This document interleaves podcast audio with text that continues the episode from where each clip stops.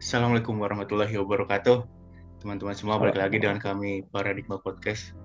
Hari ini kita akan membahas sesuatu yang sepertinya mudah tapi susah gitu. Nah, kebetulan rekan saya adalah salah satu pakarnya, jadi kita membahas sedikit saja tentang yang namanya membaca atau kalau sekarang kan istilahnya literasi gitu kan. Di sekolah-sekolah semua dibahas tentang literasi itu apa, literasi itu apa. Nah, kita langsung saja nih. Ini karena ada Pak dosen bahasa Indonesia nih. Ini sangat erat hubungannya dengan literasi. Eh, Dik, literasi itu sebenarnya apa sih, Dik? Literasi kalau di apa di KBBI atau secara bahasa itu artinya tingkat uh, membaca dan menulis orang gitu ya. Terus kalau kan suka pakai uh, orang yang literasinya tinggi suka disebut literat gitu ya. Okay. Nah, orang yang literat, nah literat itu artinya melek uh, ini secara uh, secara bahasa dulu aja menurut KBBI ya itu artinya melek huruf gitu. Tapi kalau di sekarang penggunaan uh, literasi istilah literasi itu lebih ke uh, apa tingkat membaca seseorang gitu ya. Memang berkaitan gitu, memang berhubungan. Jadi kita bisa simpulkan bahwa uh, literasi itu adalah uh, tingkat seseorang dalam membaca gitu ta. Jadi yang sering membaca atau yang banyak membaca itu literasinya tinggi, yang kurang itu literasinya rendah lagi itulah kasarnya biar oh, okay. gampang gitu. Nah, hmm. apakah harus paham atau hanya membaca? Kalau hanya membaca ini ya, kalau membaca itu kan ada dua jenis ya. Hmm. Kalau di bahasa Indonesia ini, kalau kalau kita masih anak-anak TK SD gitu ya, yang masih baru belajar membaca, yang namanya membaca itu ya uh, hanya membaca gitu. Mereka nggak perlu paham. Ya, oh. jadi ya, yang penting mengenal huruf, mengenal kata, sistem SPOK, mereka bisa membaca gitu. Tapi kalau misalnya udah tingkat um, apa orang-orang yang udah tingkat ting uh, pendidikan tingkat tinggi, ya katakanlah SMP, SMA gitu ya, kuliah apalagi kerja, ya harusnya nggak ada pertanyaan apakah membaca itu hanya membaca atau memahami membaca pasti memahami gitu oh, oke. Okay. kan ada kan yang yang yang sekedar membaca doang gitu. Baca baca oh, udah beres. Tapi ada juga nah, itu mah kalau bacanya baca status uh, nah, kayak gitu. Itu nggak nggak nggak termasuk literasi itu? Itu termasuk literasi sebetulnya. Termasuk. termasuk literasi tapi literasinya literasi apa gitu. Kan ada jenis banyak jenisnya. Ini literasi media sosial mungkin literasi buku gitu. Okay. intinya literasi itu membaca dan banyak jenisnya gitu aja gitu oke okay. nah kenapa saya bertanya seperti ini kenapa tema hari ini literasi karena kejadian di diri saya sendiri baru kemarin kemarin uh, ada sebuah undangan undangan uh, anggaplah sebuah undangan A gitu ya. Undangannya sudah jelas. Besok akan diadakan kegiatan A. Jam sekian, tanggal sekian, menggunakan aplikasi A, gitu kan? Hmm. Oke, setelah undangannya dibagikan, ada yang bertanya, besok undangannya pakai apa ya? Padahal kan sudah jelas hmm. tulisannya, pakai aplikasi A. Tapi ada yang hmm. ada yang bertanya pakai pakai apa ya? Nah, itu hmm. kondisi seperti itu kenapa bisa gitu? Apakah dia tidak baca ataukah ya jawab saja lah gimana? Saya bingung gitu. sebelum sebelum sebelum menjawab ini kita harus uh, luruskan dulu ya konteksnya gini. Okay. Misalnya yang uh, yang nanya itu uh, usianya berapa katakanlah gitu. Okay. Yang nanya itu, nah, senior, kemarin senior. aja kasus kemarin senior, senior, senior, senior. banget Ya. Uh, apakah senior tersebut pertanyaan kedua ya setelah senior, hmm. apakah senior tersebut melek teknologi gitu? Kayaknya kayaknya enggak, kayaknya. Enggak. Nah, Oke. Okay. Uh. Nah, terus yang ke yang ketiga ini sebetulnya pertanyaan penting tapi nggak bisa dijawab sama karisma. Hmm. Apakah orang tersebut dalam keadaan dalam keadaan apa ya? nyaman dalam oh, keadaan iya. tidak tidak karagok gitu bahasa Sundanya ketika yeah. membaca pesan tersebut gitu tak. Oke, okay. ya kan? itu nah, nggak bisa jawab. Tapi gini, kita nggak bisa. Uh, gitu, tapi itu bukan pertama kalinya dan hmm. yang yang ngomong seperti itu bukan cuma saya, gitu, yang mengalami terhadap orang terhadap orang, orang sama. tersebut. Iya. Orang yang sama. Oke. Okay. Nah, jadi gini, uh, itu memang uh, kasus kayak gitu uh, saya juga nggak bisa nggak bisa bohong ya di di tempat saya banyak kadang saya melakukannya sendiri gitu ya saya akui kadang melakukan sendiri uh, kadang teman uh, teman-teman tapi setelah saya coba analisis saya pernah itu untuk apa neliti lah sedikit neliti observasi kayak gitu itu ada apa ada beberapa banyak faktor yang bisa menyebabkan orang uh, orang tersebut melakukan hal demikian. Kalau bisa dikaitkan dengan literasi orang tersebut literasinya rendah atau misalnya malas membaca itu satu kemungkinan gitu. Tapi bukan hmm. seluruh kemungkinan. Kemungkinannya banyak gitu kemungkinannya hmm. banyak. Kita ngebahas dulu yang itu ya yang malas membaca. Memang ada ada apa ada faktor yang menyebabkan orang itu uh, malas membaca. Jadi ketika ada pengumuman, meskipun pengumumannya jelas, uh, bukan orang Indonesia aja ya, ini orang-orang manusia itu, kita katakanlah manusia gitu ya. Manusia itu ada kalanya melewatkan eh, hal-hal yang kecil tapi penting karena hanya karena mereka membalas membaca. Jadi okay. mereka membacanya tuh keseluruhan, dia menyimpulkan oh ada rapat aja. Dia yeah. dia merasa hanya hanya membutuhkan informasi bahwa ada akan ada rapat tentang ini gitu. Dia yeah. lupa detailnya, udah lupa detailnya kalau misalnya udah dikasih tahu aplikasinya akan menggunakan apa, waktunya akan uh, uh, kapan gitu ya, terus bagaimananya gimana gitu ya. Uh, ada kalanya orang tersebut uh, malas gitu. Jadi itu memang sering terjadi ya. Saya akui saya juga pernah gitu uh, apa melihat melihat sebuah pengumuman broadcast ya terutama atau di grup itu kadang-kadang kan panjang gitu ya, panjang hmm. orang yang uh, ini ini mas, masih apa masih terkait dengan literasi juga kadangkala orang-orang itu membuat sebuah undangan di dalam grup tapi panjangnya itu sama panjangnya dengan ketika dia membuat undangan secara tertulis kertas Tulis. gitu loh. Okay. Padahal kan banyak informasi yang tidak diperlukan, banyak formalitas yang tidak diperlukan di undangan kertas ketika dimasukkan ke dalam grup itu. Harusnya dikonversi gitu agar lebih mudah agar lebih cepat dicerna gitu. Dan lagi eh, kita tahu sendiri bahwa chat group itu kan kita mungkin ya anak muda bilang uh, chat group ya fungsinya untuk grup gitu. Tapi orang-orang tua itu kadang-kadang mereka untuk mengusir kebosanan mereka. Jadi kadang-kadang di grup dinas katakanlah hmm. mereka ngobrolnya tuh ke mana-mana gitu. Kan. Jadi kadang-kadang informasi penting itu ketumpuk, ketumpuk, ketumpuk. Gitu. Yeah. Nah, nah itu jadi Uh, ini masih ma masih masuk literasi juga kan tadi saya di awal uh, saya bilang literasi itu adalah membaca menulis pokoknya tentang kemampuan bahasa gitu ya. Nah uh, mungkin karena panjang gitu uh, si orang-orang itu termasuk saya saya nggak mau munafik saya suka suka juga melakukan hal itu. Saya ah malas gitu ya. Saya baca aja yang pentingnya apa gitu. Yang pentingnya apa. Kadang-kadang ketika yang yang dibaca yang pentingnya itu ya kalau kalau undangan panjang itu yang yang pentingnya itu di poin-poinnya aja kan. Misalnya ada ya, ada pembukaan betul. terus ada poin-poinnya. Yang saya baca poin-poinnya aja gitu. Hmm. padahal nggak kan eh, kadang-kadang orang juga menyimpan menyimpan poin penting itu di narasinya gitu.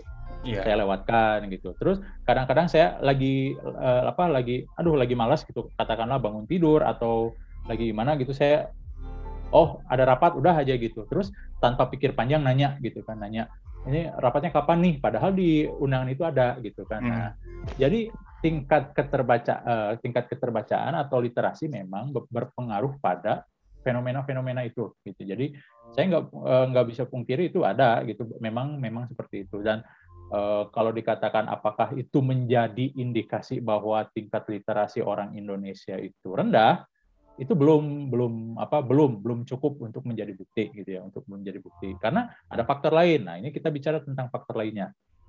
Faktor lainnya bisa bisa aja orang ini lagi tanggung gitu lagi kagok gitu. Orang bahasa Sundanya kagok bahasa Indonesianya apa ya canggung tanggung atau gimana ya. Lagi kagok misalnya dia lagi di motor kah atau lagi sama keluarganya kah atau lagi dalam rapat dia sendiri menerima chat itu da, da, da, dalam keadaan dia di tengah-tengah rapat yang membuka HP itu harus bersembunyi gitu kan. Jadi hmm. dia sekilas baca uh, terus penasaran dengan dengan informasi tersebut dia menanyakan sesuatu yang padahal sudah ada di uh, informasi tersebut. Nah, itu itu pun terjadi. Jadi uh, tetap ya soal bahasa itu nggak cuman tidak hanya uh, apa yang dikatakan, apa yang disampaikan, tapi selalu ada konteks yang mengikutinya. Dan yang terakhir, yang faktor utama juga, eh, tadi pertanyaan pas eh, Karisma nanyain tentang tentang fenomena itu, saya pertanyaan pertama adalah apakah orang tersebut lanjut usia dan yang kedua apakah orang tersebut melek teknologi. Nah, itu pun jadi faktor utama gitu ya, jadi faktor utama karena eh, kita kita masih hidup di mana eh, gradasi orang yang melek teknologi dan yang nggak melek teknologi itu masih hidup bersama gitu masih hidup bersama jadi kita masih uh, orang tua orang tua kita itu masih orang-orang yang uh, lahir belum kenal teknologi gitu jadi hmm. ketika hmm. sudah tuanya mereka dikenalkan dengan teknologi mereka harus beradaptasi dan nggak mudah bagi mereka itu nah kadang-kadang di dunia yang sekarang ya, yang konteks dunia sekarang yang ser, sekarang serba teknologi, apa-apa teknologi, apa-apa teknologi, mereka itu uh, fokus akan fokus akan gimana sih menggunakan teknologi ini, tapi lupa tentang konteksnya, tentang isinya, isi yang uh, isi yang terpenting yang di dalam apa yang ada di dalam uh, pengumuman tersebut lah contohnya gitu. Jadi mereka mereka teralihkan gitu. Nah, ada lagi faktor ini yang terakhir yang saya mau bahas spesifik ke orang yang karisma eh, apa karisma tadi sebutkan kasus tersebut. Kalau misalnya dia sudah tua, kita maklumi sudah tua, eh, dia apa namanya eh, dia eh, apa kurang melek teknologi, kita maklumi kurang melek teknologi. Yang ketiga, apakah dia apa tadi pertanyaan ketiga itu dalam situasi dalam situasi apa? kagok atau enggak kita kan nggak tahu itu ya tapi karisma tadi menambahkan bahwa orang A oh, ya, tersebut sama ya orang A tersebut eh, selalu melakukan hal selalu, ya, yang okay. berulang, ya berulang, ya. gitu ya kasusnya berulang, berulang. Nah itu bisa dalam saya nggak mau nyebutin ini orang Indonesia ya, saya fokusin aja ke orang itu ya. Orang itu bisa jadi adalah orang yang uh, malas membaca gitu ya, malas membaca. Karena ya gimana lagi gitu ya, memang ada orang yang seperti itu ada gitu, memang ada uh, apa uh, orang yang hilaf hilaf kayak kadang-kadang dia melakukannya, kadang-kadang enggak ada gitu. Tapi kalau dia berulang-ulang, itu ibaratnya jatuh ke lubang yang sama berulang-ulang kali, ya kita bisa simpulkan kemungkinan besar ya orang malas membaca pengumuman panjang atau pengumuman-pengumuman yang penting, dia hanya membaca eh, apa? Dia hanya membaca hal yang pentingnya aja. Lalu tanpa pikir panjang bertanya gitu, Pak. Sedangkan eh, eh, apa dan apakah di kasus orang A tersebut orang itu uh, tingkat literasinya rendah, bisa jadi iya. Bisa jadi iya karena dia malas membaca, bisa jadi enggak karena dia tua gitu. Karena oh. dia tua tuh eh, tua tuh udah udah capek segalanya gitu lah. Oke. Okay. kan. Uh, saya orang tua saya juga orang tua saya juga cap, uh, udah tua jadi tahu gimana rasanya gitu ya. Apalagi kalau ngajarin teknologi ke orang tua itu wah luar biasa ya, pokoknya. nah, begitu. Kurang lebih gitu penjelasannya. Oke, okay. uh, eh, gini, kalau dalam sebuah adalah contoh ya ada sebuah narasi panjang ya, ada tulisan lah tulisan. Baiknya itu kita membaca dulu penuh atau membaca satu pahami satu pahami satu pahami.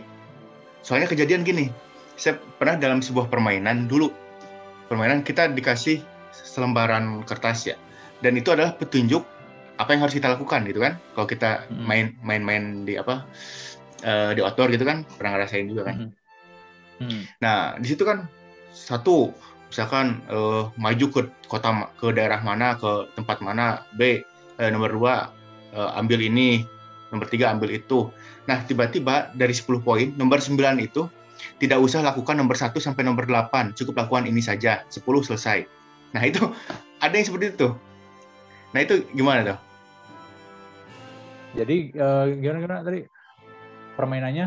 Saya kurang paham permainannya gimana? Jadi permainannya itu kita hanya melakukan apa yang diinstruksikan oleh kertas itu, kertas petunjuk hmm. 1 sampai 10. Hmm. Ini nomor satu petunjuknya kita harus melakukan apa, dua apa, tiga uh, apa gitu kan, empat apa.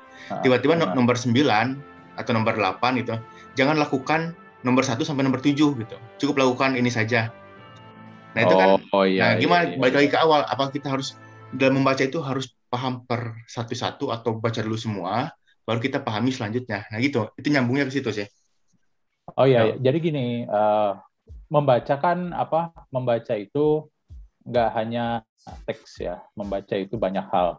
Nah, kalau yang uh, ambil konteks permainan tadi, permainan ya permain itu kan biasanya ada di permainan-permainan di team building ya, ya kayak okay. gitu kan. Ya, yang kita apa di outdoor terus kita menjadi apa meng, apa untuk menguatkan kekompakan bersama suatu tim kerja gitu ya. Nah, memang permainan-permainan itu diciptakan oleh manusia, oleh orang-orang, oleh apa uh, panitia-panitia team building itu untuk uh, agar melatih ketajaman intuisi seseorang dalam bekerja gitu dan dalam bekerja sama gitu. Nah itu uh, apa? Saya saya kira pendapat saya itu nggak bisa dijadikan tolak ukur sebuah literasi gitu ya. Okay. Karena literasi literasi yang apa literasi memang itu uh, membaca juga konteksnya membaca tapi membacanya dalam hal apa gitu ya. Nah, karena literasi yang apa yang dimaksudkan orang-orang sekarang gitu yang banyak yang banyak programnya yang banyak programnya di apa digaungkan yang ada ibu literasi itu siapa namanya? Yang istrinya Pak Ridwan Kamil kalau nggak salah ya. Atalia. Uh, Najwa Najwa Sihab sih duta literasi duta membaca. yang seperti itu. Nah itu lebih ke bagaimana orang Indonesia itu ya khususnya kan itu karena program Indonesia khusus di Indonesia orang Indonesia itu banyak membaca gitu ya banyak membaca. Banyak membaca untuk memperkuat dirinya dalam berkehidupan gitu ya. Nah eh, gini kalau kalau ngomongin membaca ya kalau ngomongin membaca dikait literasi tadi dikaitkan dengan permainan tadi itu ya seharusnya si kelompok misalnya kelompok tadi itu membaca uh, membaca keseluruhan dengan cepat gitu. Hmm. Ngerti kan? Jadi nggak nggak satu dikerjain, nggak satu di, nggak satu yeah. dikerjain, dua dikerjain meskipun dalam tempo waktu yang dalam tempo waktu yang singkat gitu ya. Karena hmm. kan itu tim. Artinya hmm. ada yang eksekusi, ada yang konsepsi gitu kan. Hmm. Ada yang membuat konsep, ada yang membuat sistem, ada otak, ada otot gitulah istilahnya gitu kan. Yeah. Ada otak, ada otot. Nah, ini sebetulnya ini berkaitan dengan uh, dengan apa tingkat literasi. Karena gini uh, biasanya orang orang-orang yang uh, saya saya agak agak canggung kalau ngomong orang Indonesia karena itu terlalu mengeneralisasi. Biasanya orang-orang yang uh, membacanya kurang itu satu-satu gitu. Karena dia merasa nggak cukup gitu nggak sempat gitu.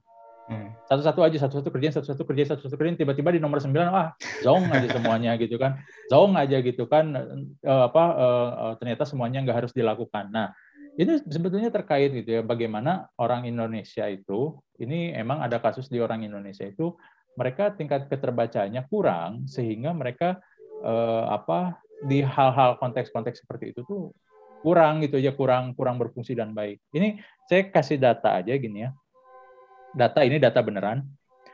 Uh, tingkat keterbacaan uh, di tingkat di setiap tingkat sekolah gitu ya. Ini seharusnya, ini mah seharusnya aja di SD itu ya, di SD itu siswa itu sudah bisa membaca 200 kata per menit dan paham gitu kita ngomong kata per menit KPM itu nggak cuma baca baca gitu tanpa paham apa-apa gitu ya tapi baca terus paham gitu. Nah sekarang 200 hmm. kata kira-kira satu paragraf dua paragraf. Uh, tergantung bukunya kali. Buku kecil biasanya 200 kata itu saya biasa biasa ngedit uh, ngedit jurnal itu 200 kata kurang lebih satu paragraf gitu ya. Oh, 200 okay. kata satu paragraf gitu ya. Itu SD hmm. SMP itu 200 sampai 250 kata per menit dua paragraf lah bisa. SLTA atau sekolah SMA 250 sampai 325 kata per menit. Mahasiswa mahasiswa nih 325 sampai 400 kata per menit. Saya buat empat paragraf bisa itu satu paragraf selembar ya 400 kata kan kurang lebih. Eh, katakanlah setengah lembar bisa lah setengah, setengah atau sampai tiga per empat lembar. Empat gitu ya. Uh, tapi per menit. per menit. Boro-boro. Dan paham dan paham yang terakhir mahasiswa pasca sarjana kita nih. Kita nih 400 kata uh, di atas 400 kata per menit. Di atas 400 kata per menit pertanyaannya. Dan paham jangan lupa. Dan paham jangan lupa. Jadi saya baca 400 kata cuma dalam 60 detik paham gitu. Itu tuh tesnya kayak gini tesnya tuh dibaca uh, apa dikasih teks. Tesnya itu ada dikasih teks kita katakanlah untuk tingkat pasca sarjana 400 kata terus setelah setelah apa setelah membaca itu teksnya diambil nggak boleh dilihat lagi ada pertanyaan yang harus dijawab Okay. Dan pertanyaannya itu nggak C1, C2, C3 aja sampai C6. Ya. Teman-teman yang nggak tahu ya C1, C1 itu hafalan, kalau nggak salah C2 ya. itu apa gitu ya. C6 itu sampai pemahaman gitu. Nah, itu ada tesnya benar-benar. Nah, sekarang 400 kata per menit orang Indonesia. saya mengakui berat, berat. saya saya gagal gitu.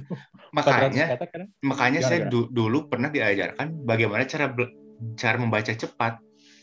Gimana? Ya, ada yang dengan teknik yang saya, ya, yang diajarin ke saya. Ada yang alurnya gini ya, gimana ya? Satu, dua, tiga, empat. Jadi baca ujungnya doang. Ada yang hmm. alurnya ke bawah, bacanya ke bawah udah. Jadi nggak ke sana tuh cukup dilihat gitu. Jadi baca oh, bacanya iya. doang. Bla bla bla bla bla bla bla bla bla bla itu. Jadi fokusnya di ini. Kalau ke sananya ya cukup dilihat gitu. Ya, Tapi memang efektifnya nggak tahu tuh mirip-mirip. Jadi teknik yang diajarin ke saya juga gitu. Jadi di dalam satu baris misalnya satu baris uh, apa satu baris teks itu ya kan di kertas di satu baris teks itu kita milih tiga titik titik awal, ya, titik iya tengah gitu. sama titik akhir. Nah, uh. gitu. jadi kita hanya kita hanya melihat tiga titik itu tapi membaca kesemuanya gitu, tetap membaca. Satu iya. itu. Kedua, nggak ada lirikan mata gitu. Nggak ada. Jadi mata tuh nggak ngikutin kata gitu. Jadi eh, tak, lurus, tak, tak, lurus gitu. Oh. Terus tangan nggak boleh main, tangan nggak boleh main, bibir nggak boleh main. Iya. Jadi kalau nggak ada, ada suara. Kalau yang terakhir bibir nggak boleh main, saya itu dikasih tahu waktu SMA. Membaca ya, cepat jadi, itu jangan ada suaranya. Nah itu. Saya... Betul, betul, memang betul. Jadi tangan itu nggak boleh nunjuk karena hmm. akan menghalangi gitu. Kalau ya. misalnya gerakan mata lebih lebih cepat dari tangan, nanti eh, tangan ini akan menghalangi gitu. Nah kayak gitu. Itu tekniknya. Nah sekarang sekarang kita balik lagi ya Apakah sudah seperti itu? Apakah kita gitu?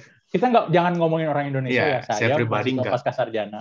Enggak kan. Nah, dan saya itu udah nguji ke apa ke anak SMA, eh, SMP pernah saya uji, SMA saya pernah uji, kuliah sekarang saya pernah uji, bahkan dosen, dosen-dosen senior kita, nggak gitu. Jadi nggak nggak apa kalau dikatakan tingkat literat uh, keterbacaan gitu ya mem, apakah membaca harus satu apa apakah harus satu-satu atau keseluruhan sebetulnya harusnya keseluruhan untuk memahami keseluruhan teks gitu ya hmm. tapi kadang-kadang ketika kita ditekan oleh waktu buyar ya. sudah gitu buyar aja udah gitu nah itu itu apa uh, penjelasannya gitu tentang okay. pertanyaan tadi nah dan se sekarang nih bukan fenomena ya ada yang namanya ANBK Tahu nggak? ANBK singkatan Ases dari? Asesmen Nasional berbasis kompetensi pengganti UN. Nah. Pengganti UN. Oh saya baru tak, uh, saya kan udah nggak di udah nggak di sekolah okay. lagi jadi nggak tahu. UN kan kelas 12, tapi ANBK oh. itu khusus kelas 11 dan kelas 8. Oh, kayak gitu. Nah, kayak dan ke nah, terus, terus. minggu lalu saya ada simulasi ANBK. Dia ANBK hmm. itu terdiri dari uh, numerasi, literasi, terus uh, kepribadian, kurang kurang lebih seperti itu. Dan saat saya baca itu literasi itu udah kayak baca koran. Ada kelas kelas 11 kita kayak baca koran ada soal. Jadi itu itu kalau disakut pautkan dengan tadi yang berapa apa satu menit berapa kata itu karena kayaknya itu emang harus seperti itu. Karena itu ya. saya baca banyak banget itu. Ada ya. yang panjang banget koran bahkan ada yang teks satu teks dua teks tiga. Udah panjang ada teks satu dua tiga dengan itu dan itu satu soal. Hmm. satu soal. Buka soal selanjutnya. Teks yang sama satu soal lagi. Kan hmm. kalau zaman kita dulu gini kan? Ya guru bahasa Indonesia lah paham. Ada sebuah paragraf. Kan tulisannya soal nomor sekian sampai nomor sekian dari paragraf itu. Gitu kan? Ya ya ya, ya nah ya. kalau ini NBK enggak. Jadi dia ada teks uh, satu soal. Ganti lagi. Teksnya lagi beda soal.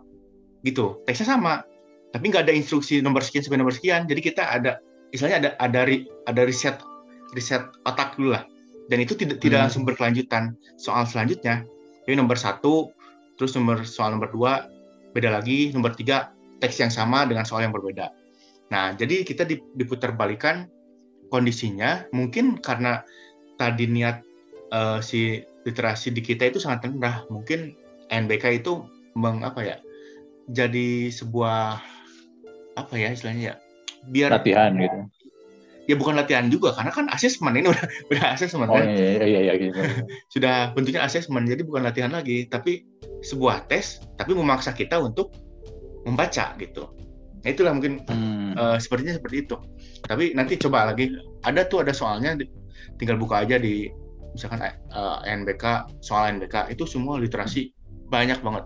Ada kurang lebih 40 soal itu literasi semua berarti jatuhnya kayak uh, ini ya kayak UTBK atau SBMPTN atau seleksi masuk uh, universitas gitu ya seleksi masuk perguruan tinggi karena saya kan uh, dua tahun ini lihat ini jadi pengawasnya dan saya selalu ngelihat gitu ya soalnya hmm. kayak gimana gitu ya memang kayak gitu panjang soalnya ya, panjang. cuma satu tapi teksnya panjang panjangnya itu panjang banget itu benar-benar iya. kaget saya juga kaget gitu karena seingat saya seingat saya ini Maya waktu saya uh, ujian masuk universitas itu nggak kayak gitu gitu ini ini ya. panjang panjang benar-benar panjang pisan gitu kan dan uh, betul teksnya diulang-ulang dengan pertanyaan yang berbeda gitu berbeda. Ya. jadi oh, kita teh kadang ketipu ada yang baca lagi gitu padahal nggak perlu nah. baca sebetulnya gitu kan ketipu baca lagi oh sama nah. sama gitu kalau kita kan dulu zaman kita sekolah, saya pribadi nih, kalau ada soal gitu kan, paragraf panjang, terus di bawahnya ada soal nomor 1 sampai 5 ikut paragraf di atas. Saya kan pasti baca soalnya dulu, baru nyari jawabannya di atas. Ya, ya, ya, ya. Nah, ya, kalau ya. sekarang ANBK beda kan, karena kita nggak tahu itu teks itu mau di, dikeluarkan berapa kali. Nah, jadi hmm. kita baca ulang lagi, ketemu nanti soal selanjutnya baca ulang lagi.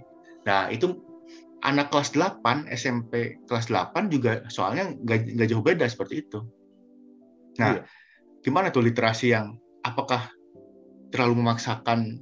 Kan kita biasanya, saya pribadi nih tuh, saya belajar dalam membuat sebuah soal itu harus di, diuji kan validitas reliabilitasnya, gitu kan? Ini kan asesmen nasional negara gitu kan. Hmm.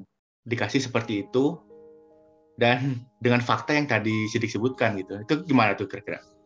jadi gini, kalau ngomongin kalau ngomongin literasi, ngomongin tingkat keterba, tingkat membaca, menulis itu uh, kita ini berkaitan dengan uh, bidang kalian karisma itu kayak otot gitu. Hmm. Kayak otot. Mau ngegedein otot tangan gitu. Kita latihan tangan nggak cuma sekali kan. Tiba-tiba sekali sekali angkat beban, buk gede gitu kan. Enggak gitu kan. Nggak mungkin itu itu aneh gitu. Nah, sama dengan membaca, kalau ada kalau pandangan saya kalau asesmennya seperti itu harusnya diimbangi dengan uh, kegiatan kegiatan sehari-harinya gitu ta. Misalnya okay. uh, eh, mata kuliah eh mata kuliah, maaf, mata pelajaran bahasa Indonesia gitu. Ada apa setiap harinya uh, ada apa ada segmen dalam pembelajaran itu membaca gitu ya. Jadi si siswa itu di, di apa di diminta untuk duduk dan membaca misalnya 30 menit aja 30 menit gitu karena e, mereka tingkat membaca anak orang jangan anak ya membaca orang itu nggak akan meningkat kalau mereka nggak membaca gitu kan ya kayak kita melatih otot otot tangan kita nggak akan pernah bisa besar kalau kita nggak nggak melatihnya gitu kan yeah. Ya betul kan. Jadi itu adalah e, membaca adalah semacam otot yang harus dilatih terus menerus untuk mendapat uh, apa titik poin tertentu gitu. Nah, dalam hal ini eh, yang tadi saya sebutkan 400 eh, kata per menit, 225 kata per menit dan dan demikian demikian demikian itu diraih tidak ujug-ujug gitu. Tidak uh, waktu kelas 10-nya dia rendah terus dat, berharap ada guru bahasa Indonesia yang bagus banget sehingga lulu, ada apa sekelompok anak itu tuh lulus apa setelah dapat pelajaran itu jadi bagus. Nggak bisa gitu gitu. Jadi eh, pendidikan itu kan eh, apa kegiatan berkesinambungan. Dari TK TK mungkin eh, nggak TK masih apa tahap sosialisasi ya sosialisasi. Dari SD aja katakan dari SD SMP SMA itulah yang makanya harus ada kurikulum yang berkesinambungan setiap mata pelajaran. Nah eh, ketika ada apa namanya tadi? ANBK NBK ANB ketika ada ANBK seperti itu untuk SMA misalnya atau pasti SD SMP SMA eh, pasti ada penyesuaian ya nggak mungkin terlalu berat juga. Itu mereka eh, apa eh, akan apa eh, apa namanya? Ya nggak akan kaget gitu siswa tuh mereka nggak akan nggak akan ini kok berat banget. Ya nggak akan merasa berat kalau selama ini dilatih. Karisma aja dikasih misalnya dikasih barbel yang 30 kilo gitu. Kaget nggak? Enggak, karena setiap hari saya ngangkatnya 20 kilo gitu kan. Hmm. Ngangkat 10, nambah 10 kilo sedikit mah nggak apa-apa, biasa aja. Nah, kayak gitu.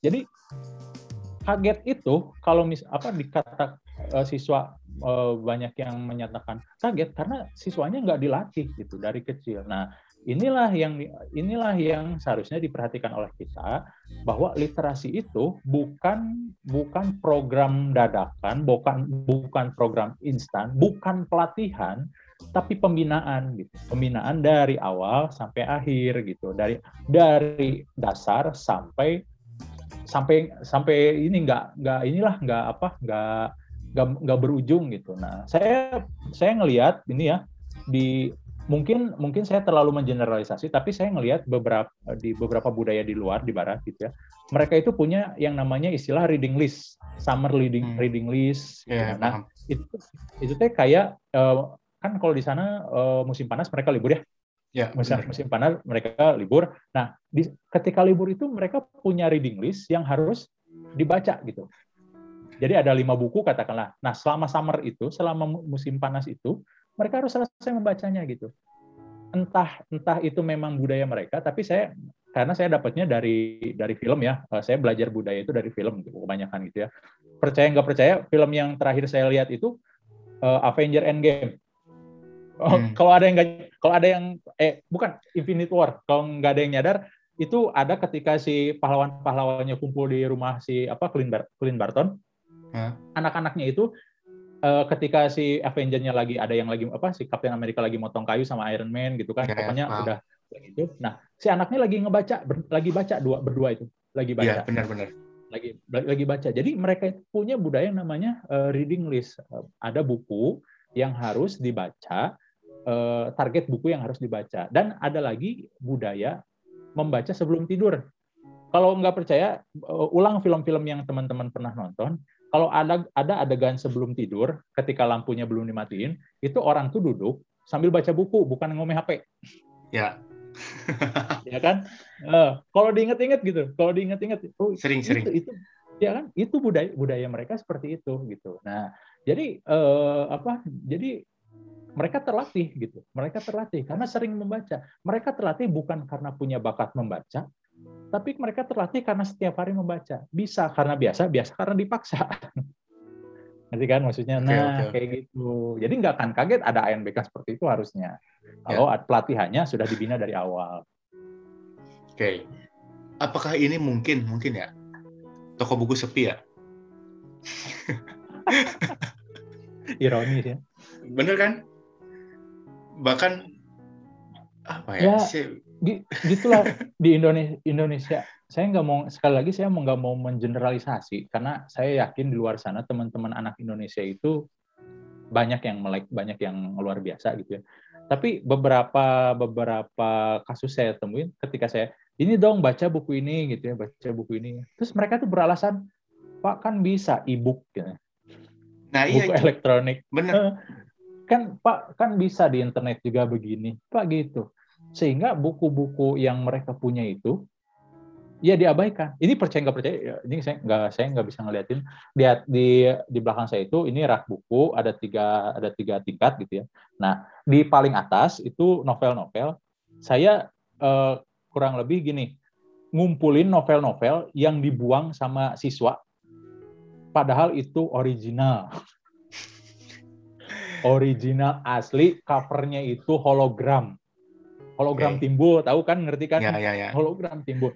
Saya nggak ngerti kenapa itu dibuang di, ada di tong sampah dan jadi ganjel meja.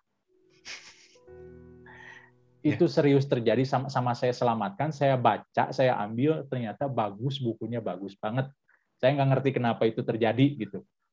Bahkan kalau saya cari di apa di apa di toko online itu mereka nggak jual kecuali saya nyarinya di Amazon Amazon kan dari luar ya, ya. itu harus diimpor dan harganya itu nggak seratus dua ratus ribu gitu loh, sampai lima ratus ribu ke atas. Ini kenapa ada kampret yang yang menyanyikan buku ini gitu. Nah itu gitu. Jadi kita itu udah belum belum bisa berlari, eh belum bisa berjalan tapi ingin berlari. Udah apa? Uh, udah kenal teknologi, nggak mau tahu gimana teknologi itu diciptakan gitu. Padahal teknologi diciptakan oleh orang-orang kutu buku kan. Betul. Iya, jadi mereka itu ah udah ada teknologi, ah udah ada gini segala gampang segala gampang. Mereka nggak mau menjadi bagian dari teknologi itu. Mereka hanya ingin hanya uh, hanya ingin menjadi pengguna, nggak nggak penasaran jadi produsen gitu. Hmm. Hanya ingin ingin hidupnya mudah tanpa ingin tahu bagaimana cara hidup mudah gitu loh. Betul, betul. Nah itu gitu, itu nah, yang menyedihkannya. Ini saya pernah dulu merasa tersindir ya. Saya pernah makan di satu tempat. Ada tukang koran, tukang koran. Ya. Biasa kekeliling kan, hmm. nawarin ke saya, Kang koran. Oh enggak, gitu ya. Terus dia ngedumel, anak zaman sekarang nggak suka baca koran. Itu bilangnya. Padahal kan kalau disangkut pautkan, kita udah punya artikel di, ini udah di HP semua kan udah di nah, HP semua. Iya, gitu. jadi tinggal istilahnya gini, kalau kita mau baca, kita tinggal nyari. Kalau sekarang kan simpelnya gitu. Kalau ya, di iya. koran, ya. di koran itu apa yang ada kita baca. Iya, iya, iya. Gitu kan? Ya, ya. Bedanya gitu. Nah. Kalau di internet, apa yang kita mau baca, kita adakan. Nah, itu kebalikannya kan. Iya, nyari tinggal di kolom cari aja ya. Nah, nah oke. Okay. Ya itu kan uh, fenomena baru lagi ini kan sekarang.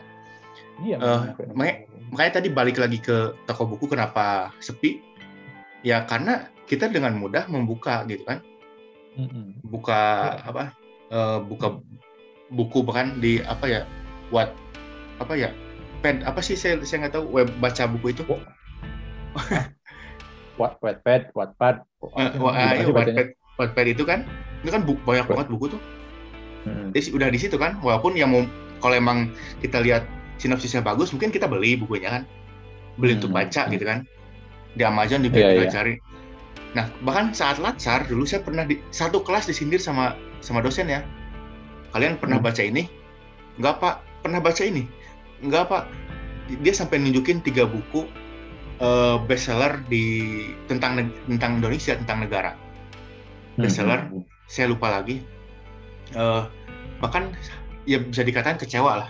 Kok ASN zaman sekarang nggak pernah baca buku ya. Padahal tiga buku ini tiga buku yang sangat luar biasa. Ini bestseller di zamannya, zaman dosen saya itu hmm. tentang ke, tentang ke, kenegaraan, tentang Indonesia gitu kan. Nah, mungkin zaman saya pribadi pun literasi itu udah makin berkurang gitu kan. Apalagi zaman yang di bawah saya gitu. Eh, nah itu yeah. kan. Nah itu gimana yeah. gitu kalau gitu? Ya gini ya, mungkin uh, saya akui saya juga bukan orang awalnya bukan orang yang suka membaca gitu. Tapi saya disadarkan oleh ingat, aduh siapa namanya tuh? Saya masih nyimpen bukunya Profesor Damhauser namanya. Dia itu orang Jerman yang sudah lama menetap di ya sudah sebentar saya lihat dulu. Oke. Okay. Kita cek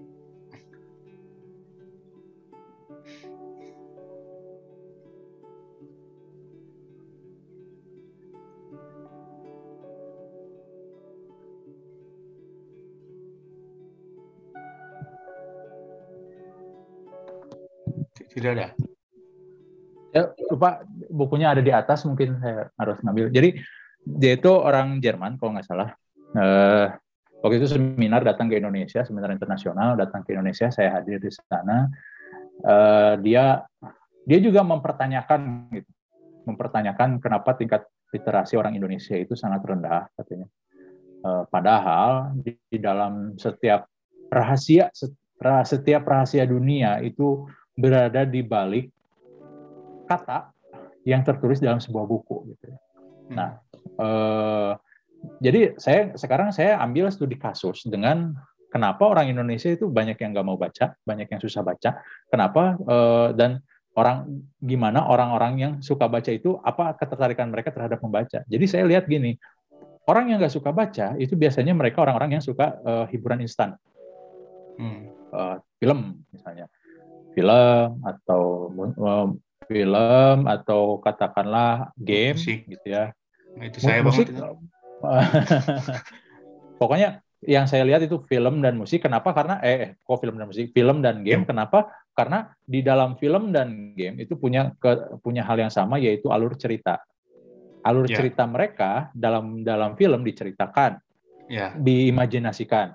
Dalam game mereka yang mengatur alur ceritanya Padahal hmm. sebetul mereka merasa mengatur alur ceritanya, padahal alur ceritanya itu sudah disediakan gitu, oleh game. Ya. Emang gitu ya gimana lagi gitu. Kalau mau apa misalnya dalam game perang kita mau pakai senjata ini senjata itu kalau misalnya harus harus harus jalan ceritanya harus begini ya begini kalau kalau nggak begini kita mati game over balikan lagi gitu kan. Ya. Nah gitu. Nah terus saya ngelihat ke orang yang suka membaca. Orang yang suka membaca ternyata mereka adalah orang-orang yang suka bermain dengan imajinasi mereka gitu suka ya. mendapatkan hal-hal yang baru yang nggak terkontrol sama mereka gitu. Yang mereka nggak tahu gitu ini ke depannya gimana gitu. Kalau film gini kok film juga sama ada yang bilang film juga sama kita nggak tahu gitu. Nah eh, bedanya orang yang suka baca film dan yang suka baca eh, buku gitu ya. Bedanya gini karisma saya tanya kalau saya bilang Doraemon bentuknya hmm. gimana? Bulat karena lihat. Warnanya apa? Ya biru war, gitu. warnanya gitu ya. Hmm. tahu. Nah sekarang saya bilang uh, saya bilang kalau saya katakan uh, Budi Tarsan gitu.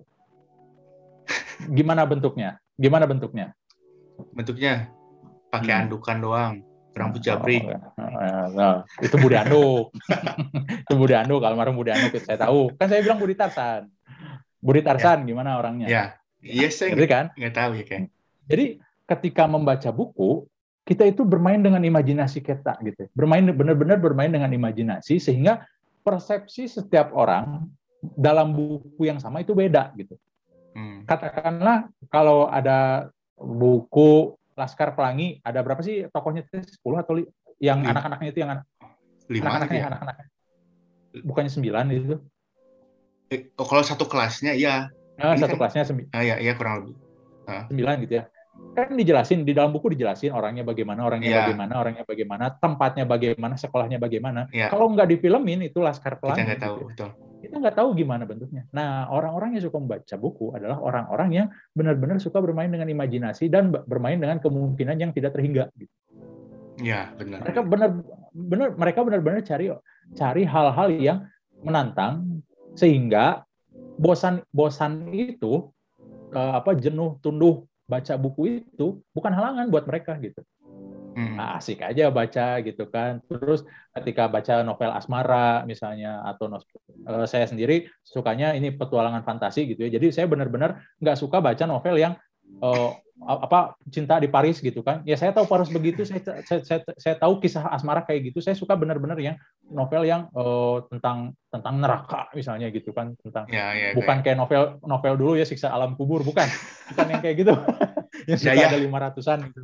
Hidayah. Gitu bukan. Tapi tentang apa Atlantis misalnya gitu yang saya yang di dunia ini nggak nggak tahu tapi saya bisa mengimajinasikan gara-gara novel dulu. Nah itu bedanya. Jadi daya juang daya juang orang yang suka membaca itu lebih tinggi karena bis, mereka bisa mengabaikan rasa bosan, bisa mengaba, bisa mengesampingkan rasa jenuh, tunduh dalam membaca gitu ya, ketik e, dibandingkan dengan orang yang e, lebih suka ke e, hiburan secara instan itu gitu, kayak film, kayak game gitu. Nah itu e, kecenderungannya itu, nggak semuanya seperti itu, kecenderungannya seperti itu. Ya, kecenderungannya. Nah, Dan sayangnya Sayangnya hmm. kita tahu bangsa Indonesia adalah bangsa yang uh, apa namanya itu konsumen kon, apa konsum apa sih istilahnya? Yang konsumtif. Konsumtif nah. konsumtif sehingga ya itu mereka terima instan jadi. lagi instan lagi terima jadi terima jadi gitu. Gitu oke oke. Oh ya nih saya dulu pernah di, dikasih tahu ada sebuah buku yang bagus banget nih bukunya itu kalau nggak salah ya kalau nggak salah itu saya lupa nih pokoknya cerita kalau nggak salah Cinderella atau Black Swan itu loh, yang buruk rupa itu. Oh, ini saya, saya lupa apa ya? Black, ya, si, si yang, dan, yang Beauty and the Beast. Bukan buruk rupa, pokoknya pokoknya uh, antara dua itu yang punggung yang punggungnya bungkuk gitu bukan? Ya, yang dia ngaca buruk bebek kan? Uh -huh. The, the the Swan apa ya? Saya lupa. Nah, jadi gini, buku itu uh -huh buku itu ada dua versi, Dik. Uh-huh. Yang pertama versinya versi membaca, membaca cerita. Yang uh-huh. biasalah kita. Nah, yang kedua, buku itu kita menjadi si bebek. Nah, jadi sudut pandang oh ya ya ya. Nah, ya, ya, dia ya, ada ya. sudut pandangnya. Nah, itu mungkin hmm. nanti jadi salah satu apa referensi bacaan. Tapi saya aduh lupa banget itu. Hmm. Lah saya SMA kalau nggak salah lupa. Nah, itu jadi kita menjadi kita pembaca atau kita menjadi dia di bacaan. Nah itu hmm. padahal ceritanya sama gitu, tapi karena sudut pandangnya berbeda dan dua buku yang berbeda. Hmm. Ya, iya, imajinasi kita berbeda ya, juga. Nah, iya, imajinasinya juga berbeda. Nah, itu mungkin salah satu contoh contoh apa bacaan yang membuat imajinasi kita berkembang gitu. Dan itu ya. mungkin aja kreativitas tergantung di situ ya. Iya, oh pasti kreativitas. Gini gini uh, stimulus otak itu berpengaruh pada semuanya gitu. Kita membaca berimajinasi itu pasti kreativitas juga nambah gitu, referensi nambah, nah. kreativitas nambah itu nggak mungkin kita ngebaca, kita apa kita baca itu nggak apa nggak melatih otak gitu. Ibaratnya gini kita ngelatih otot dada gitu ya. Ini kan semua tahu banget nih kalau ngelatih otot dada tangan juga ikut kelatih gitu kan? Iya. Tangan ikut kelatih gitu. Nah, Punggung nah, juga. Otak itu punggung juga gitu kan atau kita ngelatih bahu yang gerakan seperti ini tricep juga tricep juga naik gitu kan tricep juga ikut kelatih nah itu tuh kayak kayak gitu. Jadi ketika kita ngebaca membaca dan berimajinasi itu nggak cuma imajinasi aja yang naik gitu imajinasi aja yang terlatih. Ada kreativitas ada pola pikir ada wawasan banyak banget yang bisa yang benar-benar apa yang benar-benar bisa diambil ketika kita ketika kita ngebaca. Dan misalnya apa dan kalau kita teman-teman itu adalah orang yang punya sudut pandang banyak ya saya ambil istilah gitu sudut pandang banyak itu membaca cerita membaca sebuah cerita itu kalian nggak akan cuma mendapat satu cerita aja gitu nggak cuma menikmati kisahnya aja. Kalian juga bisa mempelajari budayanya misalnya kita mempelajari uh, baca tentang uh, novel Sherlock Holmes ya. Kita uh, bisa dengan secara nggak sengaja mempelajari bagaimana budaya Inggris pada tahun 70 apa uh, 1970 gitu kan. Bagaimana hmm. di di sana mereka mereka itu apa revolusi industri gimana gitu kan. Sherlock Holmes latarnya waktu revolusi industri ya. Mereka mereka latarnya bagaimana kehidupannya bagaimana. Itu secara nggak sengaja. Kalau teman-teman apa bisa bisa merangkul meraup semua itu itu benar-benar latihan buat otak gitu. Jadi saya katakan orang-orang yang suka membaca itu otaknya berotot gitu. Otaknya udah ngebulk banget gitu otaknya berotot banget oh. gitu. Nah kayak gitu. Dan, dan bener ya yang saya rasain setelah saya lama nggak baca gitu kan. Kalau saya lebih suka baca tentang emang olahraga aja gitu. Kalau selain hmm. itu saya nggak nggak nggak menikmati gitu. Nah setelah lama nggak baca emang otak ngeblank. Jadi mohon maaf saya baca satu baris aja ngelek gitu karena emang tidak tidak benar saya serius ini. Bahkan saya baca baca baca. Tapi saya paham tapi saya ngelek bacanya. Bahkan yeah, yeah, yeah, A, I, U, E, O aja suka salah gitu. Karena udah yeah, yeah. dalam jangka waktu yang lama kecuali kalau saya dipaksa baca ini saya baca lama gitu. Nah tapi kalau masalah uh, pem, pembiasaan yang kurang yang sudah lama tidak melakukan itu kan semua hal juga akan kembali ke nol gitu kan. Nah, untungnya saya masih suka baca artikel-artikel kesehatan, olahraga dan sebagainya lah. Jadi uh, tidak terlalu parah-parah banget gitu. Tidak tidak A I U E O-nya masih tidak dieja gitu. Tapi ya, ya, ya. pernah dalam satu hari saya juga membaca, saya bilang membaca sebuah kalimat aja masih dieja, nge-like otak saya gitu. Karena pembiasaan yang tidak ada gitu. Oke lah, sudah hmm. cukup lama nih. Kasih uh. sebuah kesimpulan aja lah. Uh, apa ya pesan buat mungkin uh, yang makin masih banyak harapan itu kan uh, anak muda ya anak muda lah kisaran pelajar lah khususnya pelajar untuk hmm. ke depannya lebih kreatif seperti tadi lebih kritis mungkin ya di, jadi dikaitkan dengan membaca gitu. Ya jadi ya kalau ngomongin literasi ya teman-teman yang teman-teman pendengar teman-teman apa yang menyimak eh, yang sudah setia menyimak podcast kita. Jadi gini uh, membaca itu Eh, kegiatan yang diperlukan gitu. Literasi gitu ya itu kegiatan yang diperlukan. Kalau uh, teman-teman berargumen bahwa saya pun setiap hari membuka media sosial gitu saya artinya saya setiap hari membaca media sosial kan basisnya teks ya. Saya pun membaca tiap hari gitu kan. Iya betul. Tapi uh, membaca uh, membaca itu kita juga harus ketika membaca kita juga harus maju ke depan gitu nggak hanya jalan di tempat. Membaca itu kita menambah sesuatu dalam diri kita, menambah imajinasi, menambah ilmu, menambah wawasan gitu kan. Jadi tidak hanya uh, membaca dalam konteks membaca status orang, membaca kehidupan orang, nyinyir sama kehidupan orang gitu kan. Uh, lihat TikTok yang yang lihat TikTok yang seperti itu. Bukan berarti saya mengatakan bahwa TikTok, Instagram, uh, YouTube yang kayak gitu tuh uh, apa haram gitu ya bukan gitu tapi harus ada porsi di mana kalian melatih diri dan menghibur diri gitu banyak dari kita lebih senang hiburannya, tapi nggak suka latihannya gitu loh.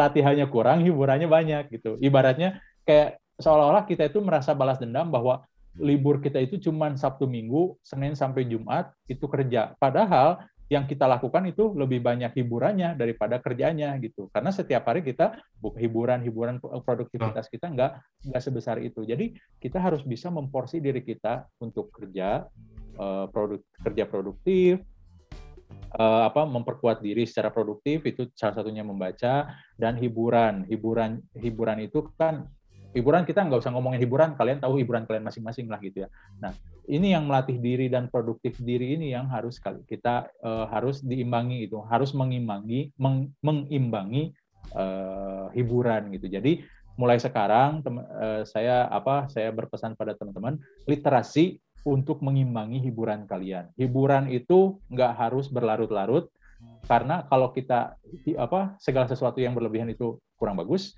hiburan berlebihan kurang bagus latihan berlebihan kurang bagus, literasi berlebihan kurang bagus gitu. Jadi semuanya ketika semuanya berimbang, insya Allah teman-teman bisa menjadi pribadi yang selalu maju dan lebih baik lagi. Gitulah pesan dari saya. Gitu. Oke, teman-teman semua sudah jelas ya. Tuh, langsung dari Pak dosen bahasa Indonesia semua rinci, manfaatnya ada.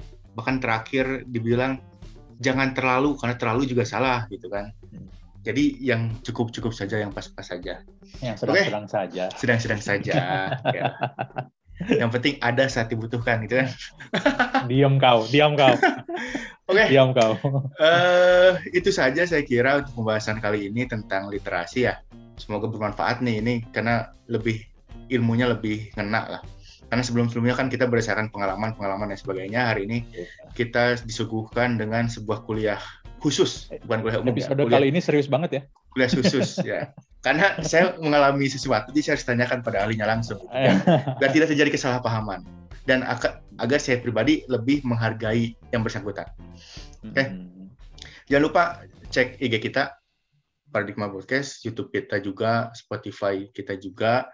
Semuanya judulnya sama Paradigma Podcast dan akan diupload hari Rabu dan Jumat kalau tidak malas upload. Okay? Karena ini bukan pekerjaan pertama kita ya, kita bukan ya, youtuber. ya kita hanya ingin ngobrol saja intinya gitu, nah, ya. bukan ya kalau emang ada lebihnya ya alhamdulillah, kalau nggak ada juga nggak apa-apa karena niatnya juga ingin hanya ngobrol gitu. Oh, mungkin nanti kita bisa undang bintang tamu lagi seperti kemarin-kemarin ya, seperti Mawar, mungkin nanti Melati atau Anggrek banyak lagi yang lain. Ya, terima kasih sudah menyaksikan kami. Uh, sampai bertemu di episode selanjutnya. Assalamualaikum warahmatullahi wabarakatuh.